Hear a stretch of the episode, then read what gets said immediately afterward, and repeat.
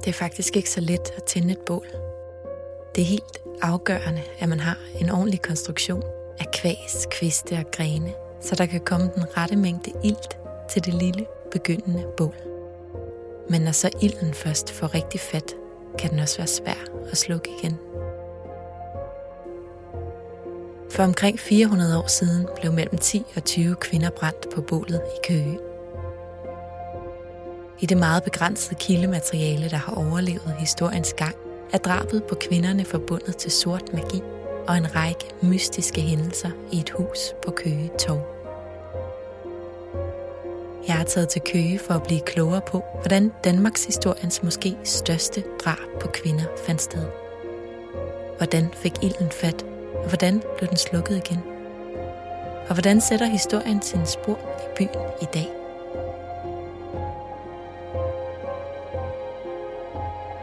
Du lytter til serien Da djævlen kom til byen.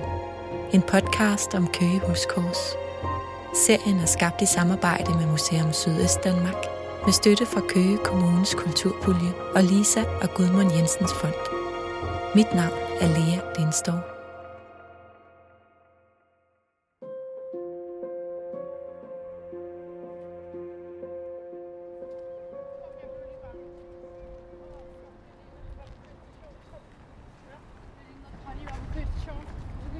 Jeg står på Køge Torv, der har ligget her siden middelalderen. Dengang var det byens rettersted, hvor offentlige afstraffelser foregik. I dag står der en statue af Frederik den 7., kongen, der indførte vores grundlov og fundamentet for den retsstat, hvor vi i dag betragtes som uskyldige, indtil det modsatte er bevist. Det er her, jeg står og fumler med min optager, da en herre i en brun fløjelsjakke pludselig dukker op. Hvad vil du vide noget om? Men hvad vil du vide? Det er et godt spørgsmål. Jeg har næsten ikke tænkt mig om. Ved du, om der findes hekse i Køge? Ja, jeg står lige over for en. Ja, hvad er hun? hun er, man må ikke gætte på en kvindes alder. Øh, kunne gå til kondi. Ikke sikker, hun gør det. Øh, er ikke vildt optaget af udseendet, for så har hun gjort med ved at ræge året. Ja, okay. Det må være mig, han mener. Kommer du fra Køge? Nej. Jeg skulle hen i hjemme og have noget håndsæb. Så du bor i omegnen af Køge, går jeg ud fra, hvis du bruger den her Ah, hjemme? det var fordi, jeg skulle ind og købe en joggingdragt til en, der skal på plejehjem og ikke vil komme i noget gammelt. Gamle hekse, de vil have nyt på, når de bliver brændt. Hvad, øh, hvis du skulle sige noget om, om, øh, om denne her by, hvad, hvad er det egentlig for et sted? Det har man købstad, det gamle torv og så videre lå derhen af. Og der har alle dage været, om det var Amagerkroner eller nogen, der vil sælge deres spor for højeste bud. Og det kan der ikke være noget nyt i. Og vi får ikke noget nyt at vide, hvis ikke vi kan gå hen ved åen, øh, eller vi kan gå på torv, eller vi kan gå på colaautomaten, eller i fitnesscenter. Det tror jeg, fordi så kommer man ind for at have, hvad kan vi kalde det, have gjort handel. Altså de to ældre damer, eller forbi den første ungdom, der går det, at det er jo kun for at sige, de har været. Når der kommer ind i sådan en elskuter rollator lignende, som øh, en time om at købe ind, det han kunne få bragt med, med en ung menneske, så er det jo for at sige, at jeg har været hen og gøre handel. Jeg har været hen i byen. Jeg tænkte over det, da jeg kom gående herhen. Det eneste, jeg bruger det her til, det er det der toilet af kommunen. Der plejer ham den hjemløs, ham hus forbi at stå. Ham, der har stået model til de her jakosko. Og det kan han ikke huske fra gang til gang, for han har jo drukket hjernen ud. Og det kan jeg jo godt huske.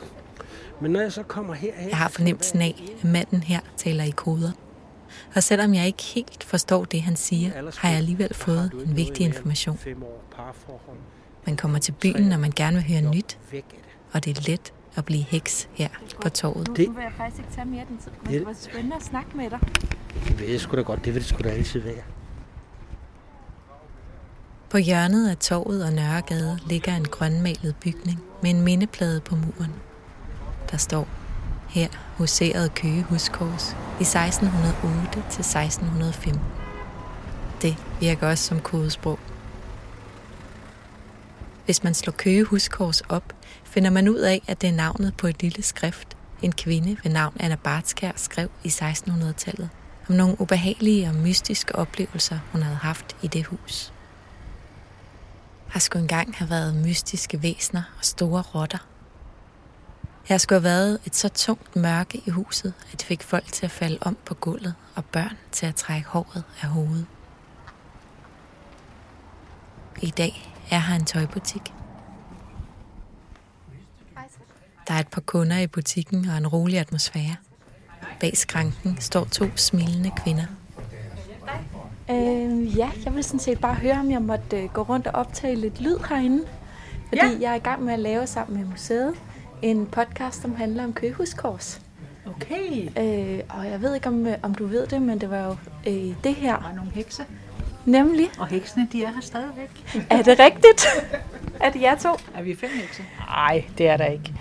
Øhm, vi har øh, nogle gange nede i kælderen, sker der sådan nogle lidt sjove ting, men øh, ja, det snakker vi ikke så meget om. Vi kommer bare stille og roligt op igen, og så arbejder vi videre.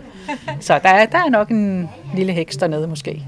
Hvad kan det være for nogle, øh, for nogle ting, der, der sker? Men det kan være, der kan lugte lidt af røg dernede, og det er jo ikke fordi, at øh, elinstallationerne de er i udu eller noget, men øh, der, der, vi ved ikke helt, hvad det er, der foregår.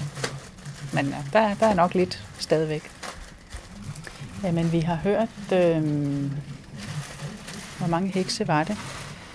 Var det 12 eller sådan noget, tror jeg, der var på et tidspunkt. Øh, ja, de blev jo brændt over på torvet, ikke? Det er jo- selvfølgelig ikke det samme hus længere, men her, hvor vi står nu, der, er- der foregik der en masse spøgelses ting i, Ja. i 1600-tallet, hvor man tror, at, at djævlen har været inde i, i forklædning af en rotte og en høne, og der har været... ikke set. Der har I ikke Nej, Gud skal lov for det. Det er, det er vi glade for. Så lige før vi hellere vil se en heks end en rotte i hvert fald. så ja, vi foretrækker nu heksene. Ja. Nej, men altså, jeg vil så sige, der er længe imellem efterhånden. Øh, indimellem, så, så dukker det op, og så går der lang tid igen. Så man tænker jo ikke over det i hverdagen. Vi, vi, vi går bare og joker lidt med, at ja, heksen er her stadigvæk, så det er jo fint nok. Vi håber bare ikke, vi ryger over på toget på et tidspunkt. Det går ikke. Det går altså ikke. Selvom ekspedienterne hverken har set rotter eller været plaget af det tunge mørke, er huset ikke sluppet helt uskat fra historien. En historie, der begynder i starten af det 17. århundrede. Undergangsårhundrede, hvis man skulle tro reformator Martin Luther, og det gjorde man jo dengang. At finde ud af, hvem man skal tro på i dag, og derfor vil jeg kort forklare dig lidt om det materiale, den her historie er baseret på. Der er Anna Bartskærs beretning, som hun skrev flere år efter afbrændingerne. Den originale beretning er, som så meget andet i historien, gået tabt, så jeg har brugt den nedskrevne kopi, der er bearbejdet af teologen Johan Brunsmann i 1674. Og så er der Køges tingbøger, hvor retssagerne mod de anklagede kvinder er refereret. Kilderne er med andre ord ret ensidige, og der findes ingen beretninger fra de brændte kvinder, eller fra fængselsbetjenten, eller fra en af kvindernes bedstemødre. Historien er med andre ord fuld af tomme pletter, og for at udfylde dem må man bruge både viden og en god portion fantasi. Og heldigvis har jeg fået hjælp fra Museum Sydøstdanmarks eksperter og borgerne i Køge. For selvom der er 400 år mellem os og begivenhederne, er der vel også noget, der binder os sammen. Det er den her podcasts første antagelse, og med det på plads kan vi springe lige ud i det. Lige ned på Køge Torv en nat i 1608.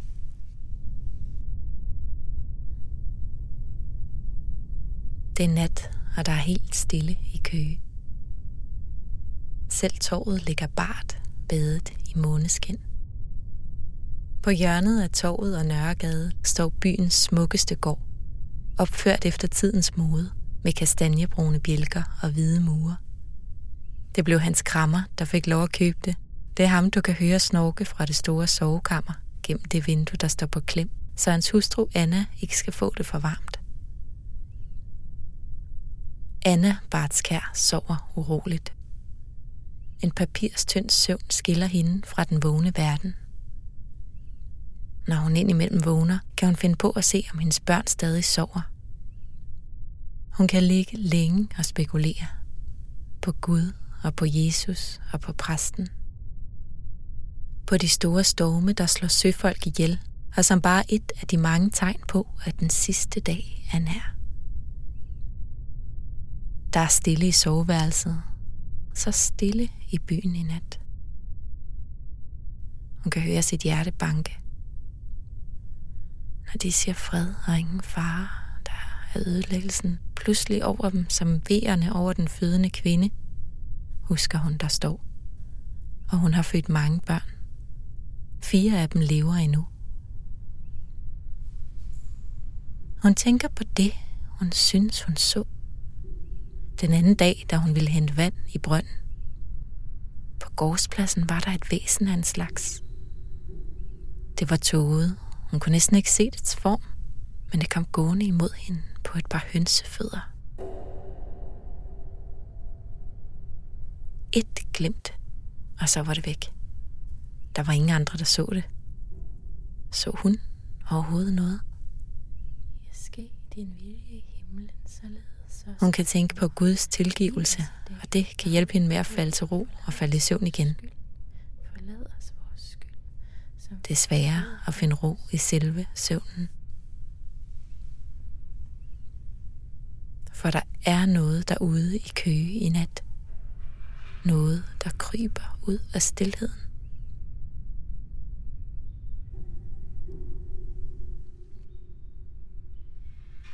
Der går et stræde fra torvet mod landevejen, der ligger som en hende mellem by og hav.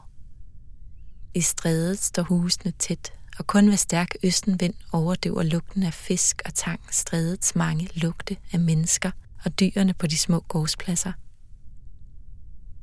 I strædet står der et andet stort hus. I den lille gård står nogle gæs og sover på brudstenene. En kat kravler over et plankeværk.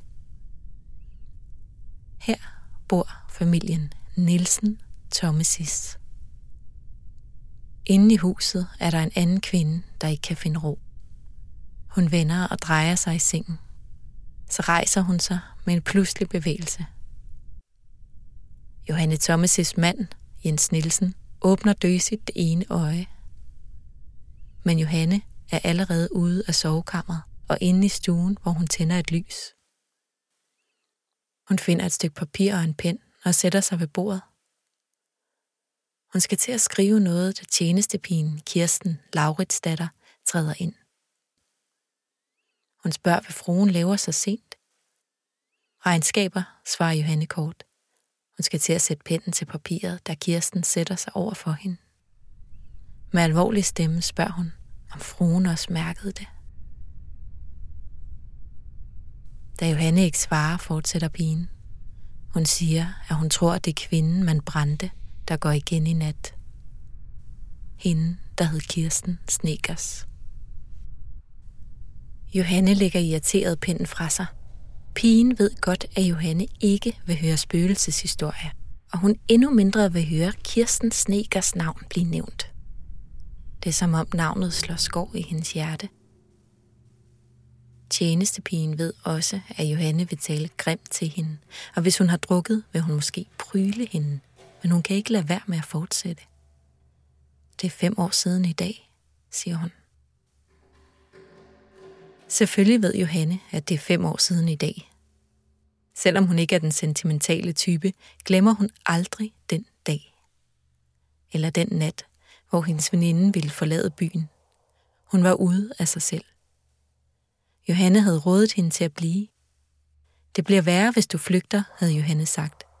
Hvis du bliver her og står fast, kan de ikke gøre dig noget. Og næste morgen var foden kommet.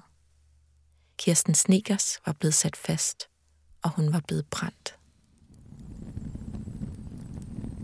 Pigen havde set på. Det var hende, der fortalte, at Kirsten Sneakers havde nævnt Johannes navn. Johanne Thomasis katroldom, havde hun sagt, før hun blev bundet på stigen. Jeg så Johanne Thomasis med djævlen, skreg hun, da stigen blev skubbet ind i flammerne. Johanne havde bryllet tjenestepigen hele ugen, hvor den sode lugt hang i hendes hår. I aften beder hun blot pigen om ikke at nævne det navn. Hun skal gå i seng, og hun skal blive der til solopgang, selvom hun skulle høre djævlen selv liste omkring. Selvom det er længe siden, at Johanne fik lukket munden på de værste, og selv om hun har fået renset sit navn, kan Kirsten Snickers ord stadig ses i regnskaberne. Hvis hun ikke får gjort noget drastisk, kan det ende med konkurs. Hun har allerede mistet en del kunder. Både dem, der tror, hun kan trolddom, og dem, der bliver skuffet over, at hun ikke kan. Og dem, hun bare er ravet uklar med på almindelig vis. I handelsfolkenes råd hænger hendes indflydelse, det vil sige hendes mands indflydelse, allerede i en tynd tråd imens, og det nærer hende at tænke på. Hendes gamle ven, Hans Bartskær, kan få sin vilje i alle spørgsmål. Fordi han har giftet sig til magt og penge, tænker hun. Og nu bor han i det hus, hun skulle have haft. Hans Bartskær, som hun var lige ved at gifte sig med. En gang for længe siden. Hun vemmes ved tanken om, at han nu anses for at være byens førende forretningsmand. Men Johanne har bygget hele forretningen op en gang, og hun kan gøre det en gang til. Selvom det bliver svært. Selvom hun denne gang må se på nye metoder. Alternative metoder måske. Hun døber pinden i blikket.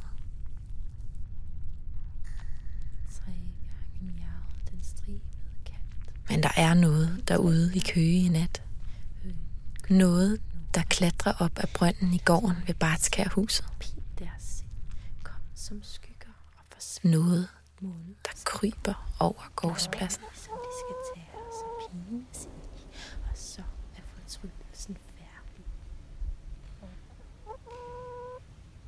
Anna er lysvågen nu. Lyden kommer fra sengen, nedenunder sengen. Hun rusker sin mand. Først skal han ikke høre de skrabende lyde under sengen, men da det giver sig til at klukke som en høne, springer han op. Han siger, det kan være en hugorm. Han hjælper hende op af sengen og forlader værelset. Lidt efter kommer han tilbage med en lang, tynd pind, som han stikker ned og vender halmen i sengen med. Men der er ingen hugorm i sengen. Der er kun til gode, varme halm. Hans får langt om længe overtalt sin kone til at lægge sig tilbage i sengen, og Hans falder snart i søvn. Men Anna ligger vågen. For hvis det ikke var en hugorm, hvad var det så? Du har lyttet til første del af serien om Køge Huskors. I næste afsnit kan du høre, hvad der sker, når kvinderne begynder at handle på deres bekymringer. For det kan jeg godt afsløre vil føre dem vidt omkring. I næste afsnit kan du også møde forbereder Jan Hansen, der også gør sig klar til at handle på sine bekymringer for vores allesammens fremtid. Tak fordi du lyttede med.